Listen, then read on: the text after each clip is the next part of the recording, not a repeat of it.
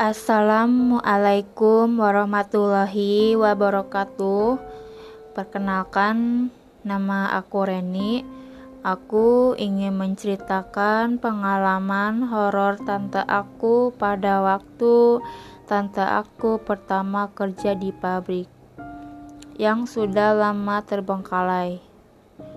Oke, langsung saja ceritanya. Tante aku bekerja di sebuah pabrik yang sudah terbengkalai lama sekali, yang kini aktif kembali. Dan tante aku salah satu karyawan baru di pabrik itu.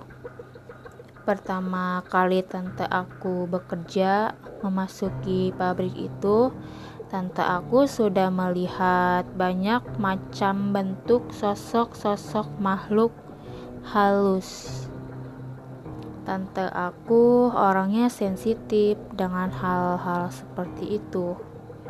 Awal masuk gedung, baru saja melangkahkan kaki satu langkah, tante aku sudah melihat sosok wanita berambut panjang.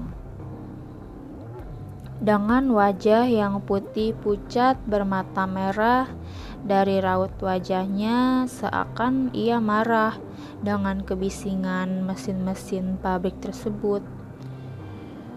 Sejak pabrik beroperasi, karyawan di pabrik itu tidak ada yang peka dengan keberadaan mereka. Setelah tante aku masuk ke dalam gedung itu, menunjukkan bahwa mereka itu ada seperti mesin-mesin nyala sendiri, lampu mati hidup sendiri. Ada salah satu karyawan mengoperasikan mesin tersebut. Awalnya lancar, tiba-tiba dari atas ada yang menimpa batu dan pasir mengenai mesin tersebut.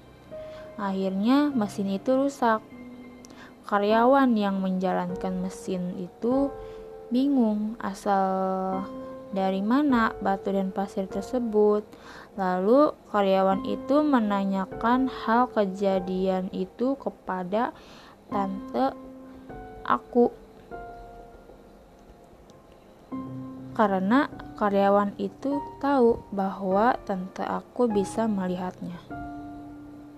Dan tante aku bilang bahwa yang melempari batu dan pasir tersebut adalah sesosok wanita berambut panjang. Oke, cukup sekian. Assalamualaikum warahmatullahi wabarakatuh.